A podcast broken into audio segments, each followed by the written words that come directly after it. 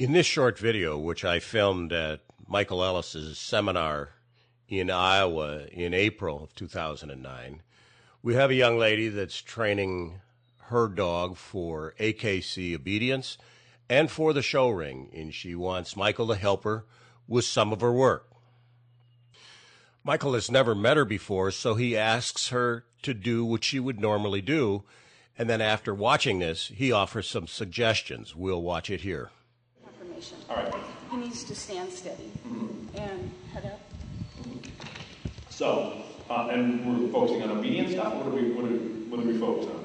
Um, I, I combine obedience with my confirmation. Okay. Yeah. So, um, what I would say, since we haven't worked together uh, the first time here, why don't you do um, whatever would be a normal session for you? So, like if you were going to do obedience with him, come in and do a little bit of what you would normally do, so I can just sort of see what it looks like if you were doing practice. Okay, so he's 22 months and it's just named behaviors at this point. Okay, so show me what you what you would do with him.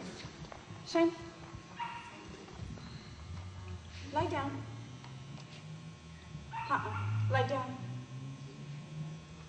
Yes. Yes. Good. Good. Shine. Sit. Yes. Shine. Uh-uh. Sit. Yes. Yes. Good. Good. Lie down. Yes. What a good down. Oh, that's a very good down. Thank you. Okay. Good. Here. Shake. Good job. Good job. Get down. Sit. Give me five. Give me five. Good. Oh, very. Good. Here. Shake. Stand. Good stand. What a good stand. Good job. Okay.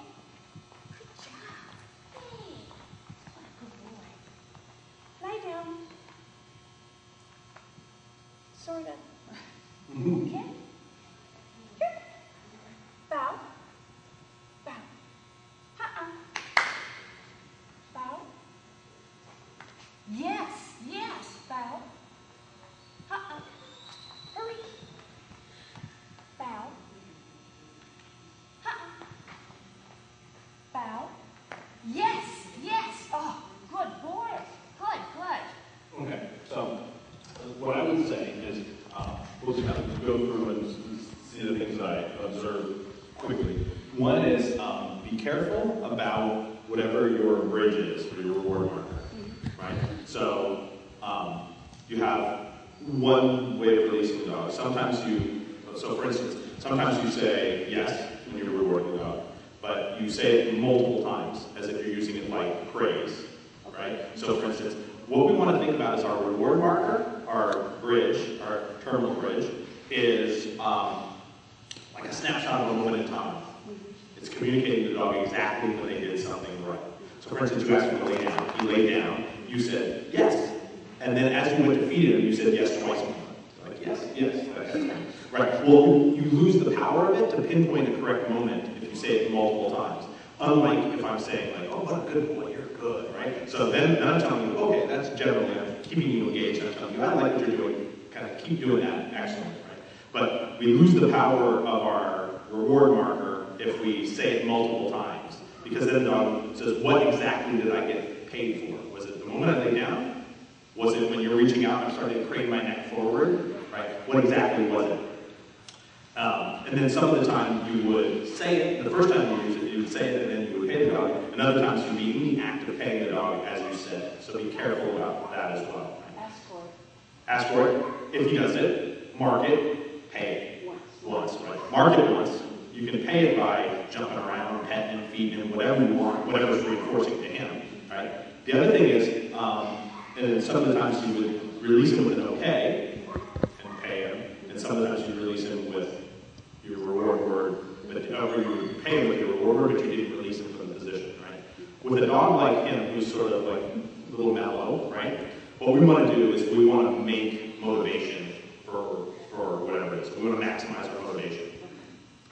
With him, the best thing would be is if when you rewarded him, you released him. So make sure your your reward order, okay, is that I would use okay as my as as my bridge, as my terminal bridge, right? So let's say he's you're asking for a sit. He sits. You say, okay, jump, move, feed, feed, feed, feed, feed, right? So what happens is make we get a lot more power from it if the reward itself is not just a piece of food, but a little mini event, right? Especially with dogs that were, and I can treat the food a little bit in the same way I would treat a toy. So I ask him to do something, he does it. I say whatever his reward marker is going to be, which is for me inherently a release, but if you're using okay to release him, then I would just use okay as my reward marker. He does whatever it is, you say, okay, you move, and have him chase the food, and make a little bit of action. You whip the food around, you feed him a couple times, you pet on whatever it is, you make a little mini event, for throw. And by not having to hold the position, like stability is not going to be his problem, right? Uh, him holding the position is not the problem. It's him doing it So what I would gun for is don't ask him to hold it too much. Get him to do it, and immediately yeah, break him out of it. Right, kind of thing. Um, the other thing is, um, like he was confusing two behaviors, the bow and down, together. So I would be careful about doing them back to back at this stage.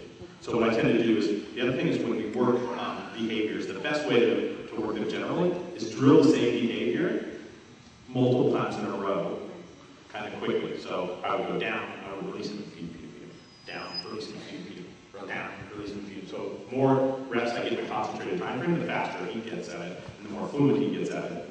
If I mix from item to item a lot, I get fewer reps of each individual behavior in a given session, so they don't get as sharp.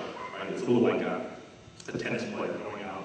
When they practice, they don't practice by playing a match of tennis. They practice by hitting 500 backhands in a row and 500 forehands in a row. And it's, uh, when we're drilling skills initially, I would do that and avoid doing skills together that sort of are close, where the dog can get confused. That's a proving thing for me. Like the difference between bow and down for him would be a proving thing. So I would get them both good, really solid in isolation before I asked him to do them back to back. Because when I, and eventually you'll want to for sure. You want to ask him to down, and then immediately ask him to bow, and then ask him to down again, so he's listening. But while he's learning, they get hung up like that. Exactly. And usually what I do with the sit, the, the sit stand, uh, drop each of those pieces, I'll work one of them at a time in the beginning. So like for instance, if I was going to work sits, I would come out and just do 10 sits in a row. Then I'd go off and do something else. And then I might come back a little later and 10 downs in a row. So I'll do something else. If you would like to attend one of Michael's seminars, you can go to our website.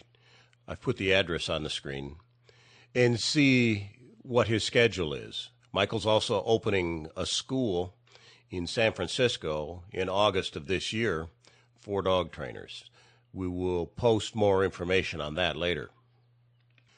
I'm also producing a series of videos with Michael Ellis. The first one will be out in several weeks. If you're interested in these, we always announce them in our semi weekly newsletter. If you'd like to watch some of the free streaming videos that I have on my website, you can go to this web address now. I have a number of uh, free streaming training videos and then a number of product videos also.